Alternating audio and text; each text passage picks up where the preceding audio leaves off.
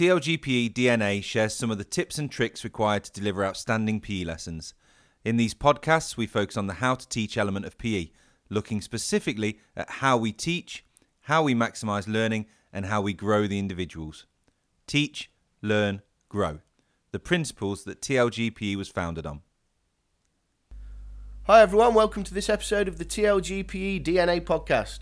I'm Matt and I'm joined by Colin for this podcast, and we're going to talk about preparation, one of the four areas of how we teach PE. Morning, Colin. Morning, Matt. You all right? Very well. Yourself? Yeah, good. So is this the point where we get the um, the analogy out of the way? What is it? Prepa- failing to prepare is preparing to fail. Ah, I thought you were going with a different one. There's lots of P's in it. We're not going to go down that road. Yeah, but isn't, yeah, I think Prior was- preparation and planning. Pl- prior preparation and planning Yeah. prevents some kind of poor performance. What kind? Don't say it.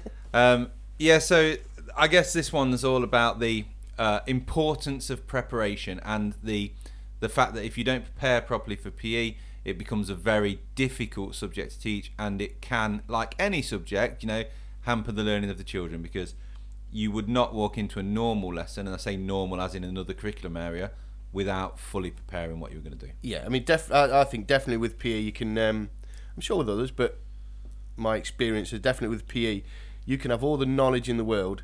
If you've not, you know, if you've not prepared properly, it can look, for want of a better word, car crash. You know? Yeah, and you know, like so, preparation covers a whole heap of areas in PE. So you know, but not overly different areas to what you would teach in any other subject. You know, so first of all, I've got to prepare my resources for the lesson. Yeah. Which, from a PE perspective, is your equipment. Yep. You know, so whereas if you're teaching a uh, geography lesson, you might need to prepare the fact that you've got X amount of atlases ready or X amount of maps or things like that. For PE is no different. You need to make sure you've got your resources ready for the lesson, and that's not wheeling out the whole cupboard. That's I need for this lesson eight rugby balls, a stack of cones, some bibs, and some tag belts. You made you you've made a good point. There, you know, I need eight rugby balls. Not I need that massive bag of 300 rugby balls we've Yeah. got and just take them out. I need eight rugby balls. What kind of rugby balls do you need? Pumped up ones. There you go. I knew that was coming. Okay, you take them out. You've got flat rugby balls. Suddenly you're playing with, might as well be dishcloths. You know, Yeah. it- it's. But I, I, I don't know. To us, that that's, that seems quite simple. And Yeah, it does. Patronise people, but it, it, it's it's what we do. But it's What we- what we do is we patronise people. Yeah, no, no, no, no, no, no, no. Let's get. you said do. you didn't want to edit anything, right? But please, So yeah, it's um we look the duh. the the, the flat ball thing is a big one. Yeah. You know, because what tends to happen in schools is that it's always somebody else's fault that they're flat. Yeah. You know, so it's like Somebody came in at night and just let them down just to yeah, annoy me. Or well, whoever used them last didn't pump them up, so I'm not going to bother. That kind of you know. So, but the reality is, y- your dishcloth analogy was actually quite good because if you've ever had the misfortune of throwing a flat rugby ball, first of all, the skill set of throwing a rugby ball changes when it's flat Yeah. because your the force needed to propel it is different. Your hand position changes because there is no natural ball shape to hold. Yeah. It's literally kind of a banana almost. And then obviously the catching element changes because it flies differently through the air. You can catch it one-handed because you can just grab it and it'll squeeze. You know, so if you're trying to teach in year three learning objectives around passing a rugby ball, catching a rugby ball, you're not if you do don't Yeah. use a pumped up ball because you're using a totally different set of learning learning components that make that skill what it is. Yeah. So whilst it sounds petty and little and you know make sure your balls are pumped up, it's actually fundamental. You Yeah. know, there's, there's not an awful if you you could almost stop this podcast now and go right that's preparation done. Make sure your equipment's pumped up yeah.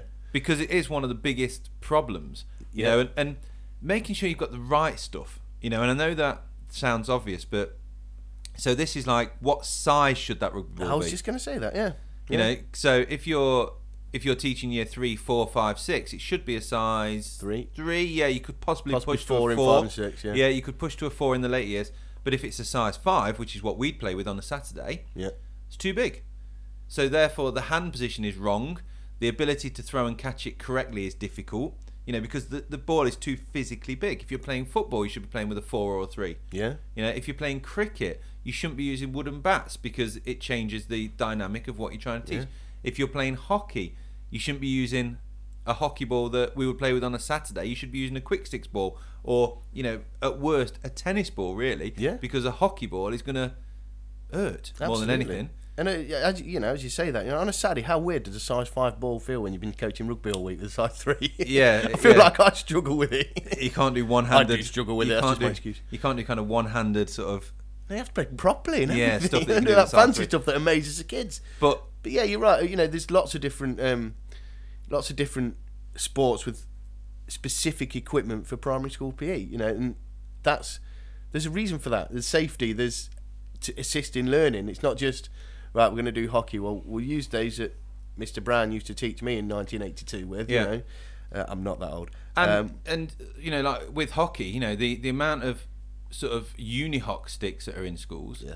Yep. that yeah that um, that that aren't suitable for teaching hockey because if you're teaching hockey, part of the key component of hockey is the ability to dribble.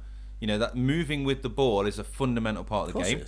If you don't have a stick that allows you to complete the technique to do that skill, so it doesn't allow you to turn the stick over to only use one side of it, because by default a unihoc stick is an ice hockey stick for all intents and Yeah. purposes, where you dribble with both sides, it becomes increasingly difficult to teach the correct technique and skill.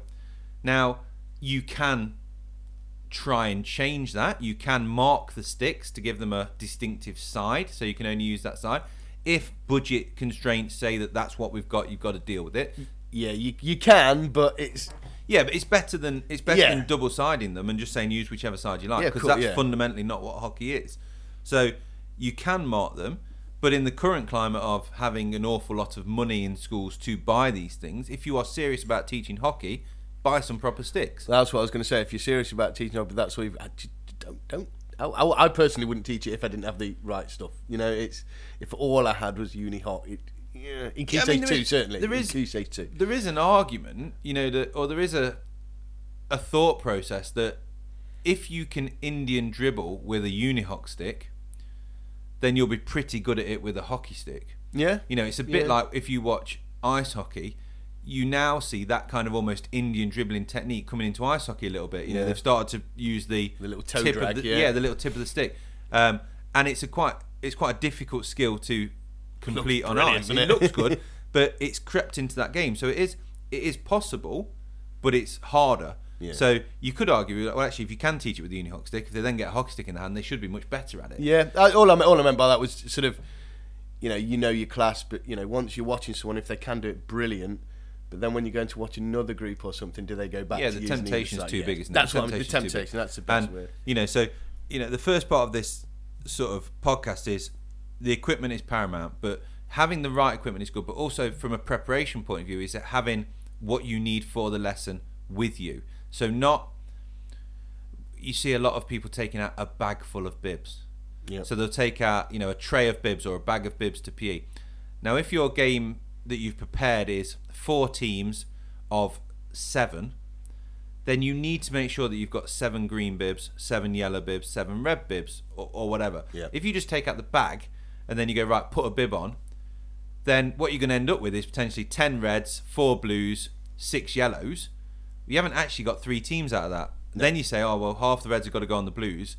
Well, if we haven't got seven blue bibs, we can't really identify them as a team because I'll have four blues, three reds. So, you know, it's it's it's preparation to the, you know, putting bibs into the right bags, having the right number, taking them out the right numbers. If you're playing tag rugby, making sure that the belts have got Velcro on, make Oh, sure that yeah. they still stick, make sure they've not been dragged through the mud, and then the mud stops the Velcro from sticking. So, you know, just just having the right equipment for the lesson and making sure that the equipment is fit for purpose. That's that's kind of the main thing from an equipment point of view. Have we done? Have we finished with our PE, PE cupboard grump? Have we done? Have we done? Yeah, and uh, if you, no, yeah, but one one, last more. thing, if you if you buy anything for your PE cupboard, buy a pump. You know, I think when we years ago, I'll, I'll I'll extend on that. and the needle, Thank you. No, keep going. needles. Yeah, yeah, yeah, yeah. we, years ago, we um we did like a ten things your PE cupboard must have. Nine of them were needles. Well, I think one of them was a pump and needle, and people were like, "Oh, I was kind of expecting more than that." You know, like I was expecting these kind of pearl of wisdom of, "Yeah, your PE cupboard should have this bit of amazing kit." It's like, yeah, it should have all these great things, but if it hasn't got a pump and needle, ninety percent of what you do in PE is going to be naff because you're not going to have the right sort of. You're not going to have the ball pumps up properly. So anyway, I'm done. I'm done. Equipment. Sure? Done. Yeah, yeah, definitely. Let's move on to something else. So Um, what about tennis equipment? No, right. So No. uh, spacers then preparation in, s- with your spacers. You see a lot of see a lot of lovely um, color co- color coordinated, color coded pictures set Yeah. out and all that sort of thing. It's the right size for what for what you're doing, maybe. Does it get you know? Does it give you the best views of things? Is it is it right? Is it on a hill? Is it on a wet playground covered in puddles? Space, go for it. Go on, tell me what you think about space. uh, well, Size, size is the most important, obviously, for what you're doing.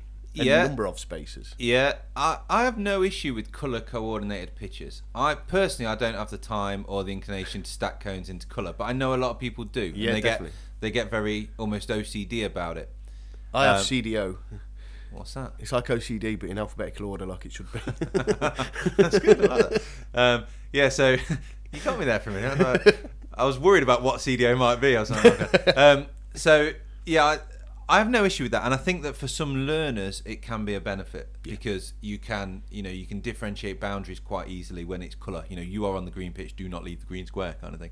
Um, however, for me, the space is important. If you're if you're making space areas uh, with cones, then it doesn't need to be like you're building a wall. You know, you can leave gaps between those cones. Uh, a meter, a meter and a half between a cone is I tend fine. to go about four steps. I tend Yeah, I think it's, it's personal preference, but you know you don't want to be building a wall. The more cones you put down, the longer it takes. You've just got to make sure that it's square. And if you want a top tip for squaring out an area, walk backwards. There you go. I know it, but go on. Do you want to tell people why that is? Because you can see what you've put down. If even if you think you're walking straight, if you walk straight and then turn around and look, guaranteed that line of cones is wonky.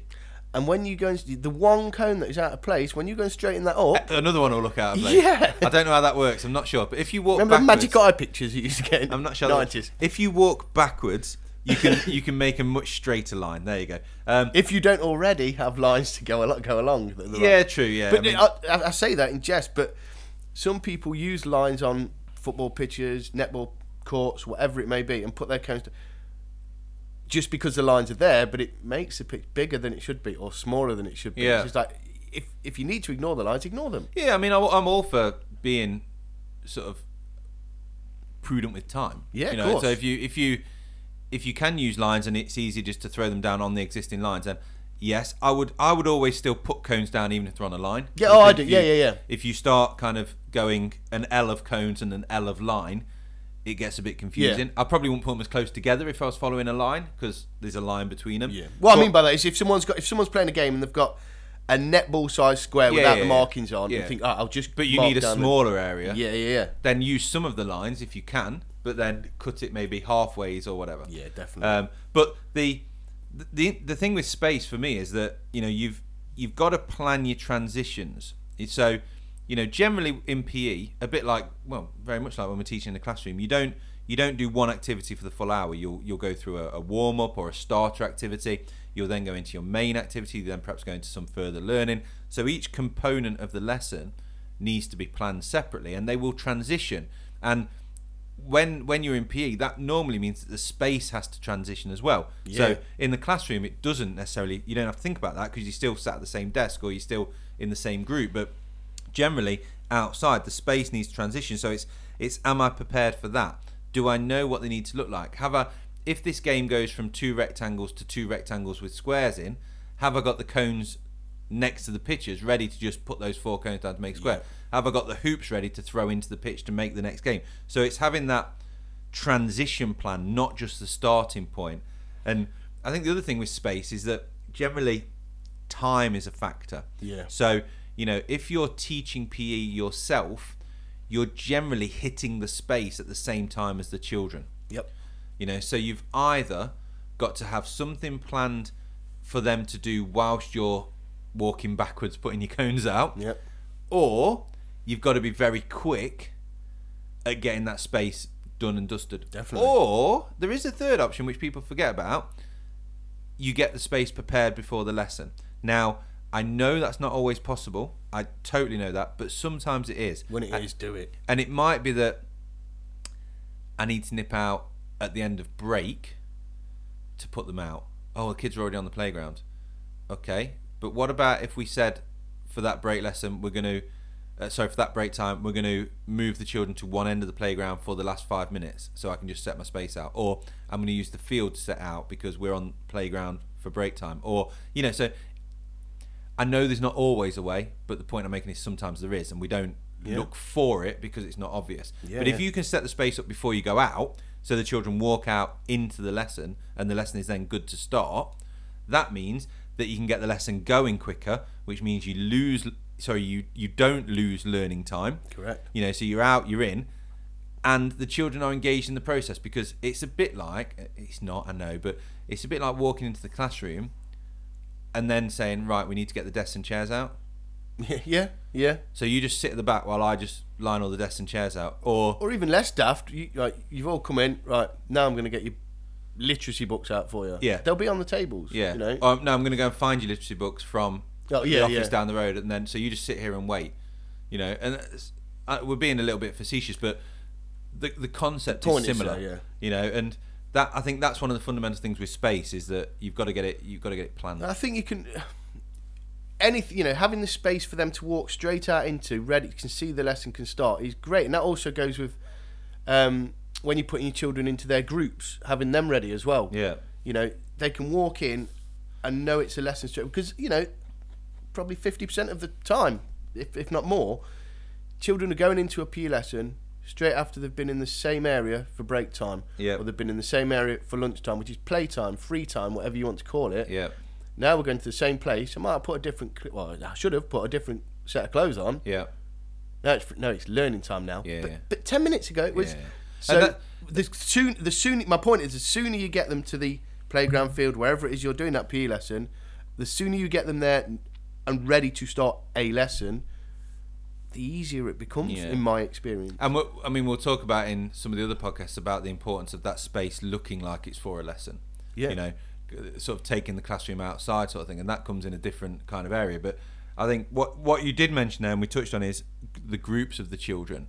You know, and that's that's a really important one. Is that having having the children pre-grouped for your lesson because again, you would do that in a classroom. So you would your table plan would be set for a specific reason, whether that be behavior, whether that be ability, whether that be personality. You know, there is always a reason Yeah, why children sit where they sit. When we get out into PE and we say, right, you're on this pitch, you're on that pitch, what tends to happen is we either get a line, a hand that goes down the middle of the line, and we go right, 15 there, 15 there, or we get adventurous and go get into pairs. One of you's Ant, one of you's Dec. Ah man, I'm Dec. Right, Dec on that pitch, Ant on that pitch. You know, we, we, we find ways of doing it, but actually we don't do it for the reasons we would do it in the classroom. And the right, go down the line. One, two, one, One, two, two, one, two, yeah.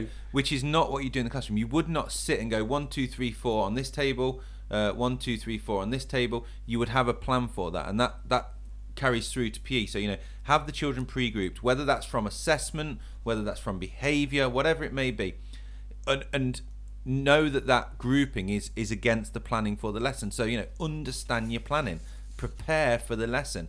Make sure whether you whether you buy in an external system for your planning, whether you're using a colleague's planning, whether you've sat and planned the lesson yourself, you know, in detail.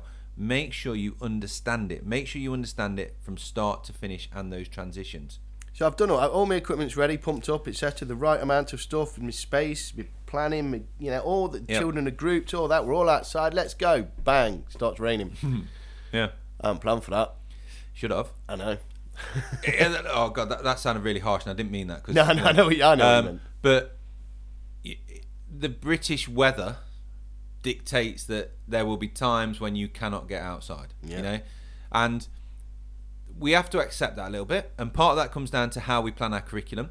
So we we need to plan things that you know take into account those terms where weather will be a challenge. You know, so what we do in summer one and summer two on our long term plan should be very different to what we do in autumn two and spring one. You know, Yeah. because generally the rainy days we hope will be less in the summer term than they are in autumn two, spring one.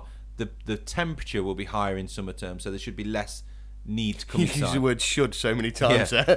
yeah. Um, but you know, so we can we can help ourselves with our, our mapping, and what we can also do is we can we can put into you know, uh, and we talk about autumn two and spring one a lot. When we talk to schools about curriculum mapping, we talk about those as being the the challenging terms weather-wise. Yeah. I know it doesn't. I know there's other terms that are challenging, but autumn two, spring one are the real challenging Yep. ones.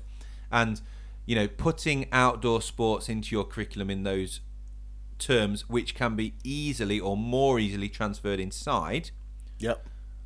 is one way around it. So taking sports that you can then bring inside. So for example, you know, hockey is more easily transferable inside than tag rugby is. Yep. For example, um, netball is more easily transferred inside than football is. Yep. You know, so you can and and if anyone's sort of listening, going, well, why? Well, because the components of the skills and the techniques involved in those games are much more suitable to be in a confined space. So when you look at hockey, you can do a lot of dribbling work in a small space. If you're looking at netball, you can bring the post inside and you can shoot. Yeah, a lot of people might have been thinking there that you know, hockey hockey pitch is about the same size Yeah, as football pitch. So it's, it's- not it's- about Yeah, matches. you know. so it's the technique and the skill development, you know. So it's it's it's working on those in a confined. So going back to drill based learning in effect, but putting those drills in place inside. even more I was going to say extreme that's the wrong word even more less popular PE sports such as tri-golf and stuff yeah, so mu- so many putting games you could do inside Yeah, exactly, you know, yeah. change that from your ultimate frisbee or whatever it might be I don't know yeah, whatever it may yeah. I mean, uh, good example. Ultimate frisbee is summer term or never, because you know if you if you're not doing it on a glorious day on a school field, you might as well not do it because you can't throw a frisbee in a school hall. You can, but you'll only do it once Yeah. a lot of There's- teachers there's a I know you'll only do it once there's a few danger elements. I think the key thing though is that from a continuity of learning point of view, whatever you do in your scenario when I'm all set up and it rains, the the unit of work that you are teaching continues. And this is a big one because what a lot of people would do is what some people would do is one of two things. They would either go, It's raining, PE is cancelled. I know where you're going with the next one Or they would go, right, it's raining, everyone in the hall, let's have a game of dodgeball. yeah Now, I'm not saying that PE shouldn't be fun. I'm genuinely not. And I'm not saying that there isn't a time and a place for a game of dodgeball. You know, if it's the last week of term and you've met all your learning objectives for the unit of work and the children have exceeded what they should do, then hell yeah, get the dodgeball out and let them have a bit of fun. you definitely yeah give them a treat if if you play dodgeball in PE because it's fun, you're by default implying that the rest of your PE lessons aren't. So that's the first thing. yeah yeah yeah So that's perhaps another issue that needs to be looked at from a personal point of view. Is well, actually, if I need to play dodgeball to make it fun, there's something wrong with the way I deliver rugby, or there's something wrong with the way I deliver hockey, or there's something wrong with the way I deliver netball because they are fun games. Yep. So that that's the first thing. The second thing is if you if you if you sort of say right, we were going to go outside, we were going to do uh, attacking and defending principles in rugby, but it's raining, so we're going to go inside and play dodgeball. What you must do is if if you have to go down that route because you physically can't play rug- any rugby games, you can't do any throwing and catching in the hole. What you've got to do is then look at least at the attacking and defending principles of the sport. yeah So you can't just say let's play dodgeball. You've then got to teach. Right, we were took, we were going to do attacking and defending. Let's do attacking and defending, but we're just going to use dodgeball as the medium of attacking and defending. So why where do we attack from? We attack from the front. Where we defend from? We defend from the back. What does that give us? It gives us depth. Why do we use width? Because it creates bigger holes between people to hit. What does width give us in tag rugby?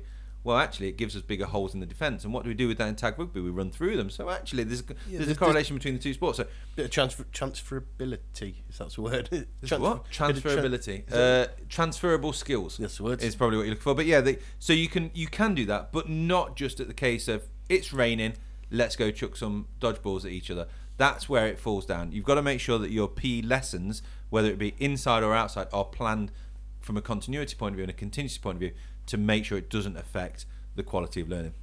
Okay, so that's. Uh, I think that's about time we've got. Uh, all the time we've got for now. Sorry, um, unless there's anything you wanted to tell me about equipment again. Any? Pumping needles. That's good, man. All right. Uh, thanks again for listening, everyone. Don't forget to check out all 12 of the podcasts in the TLG PE DNA program, and we'll be with you again soon.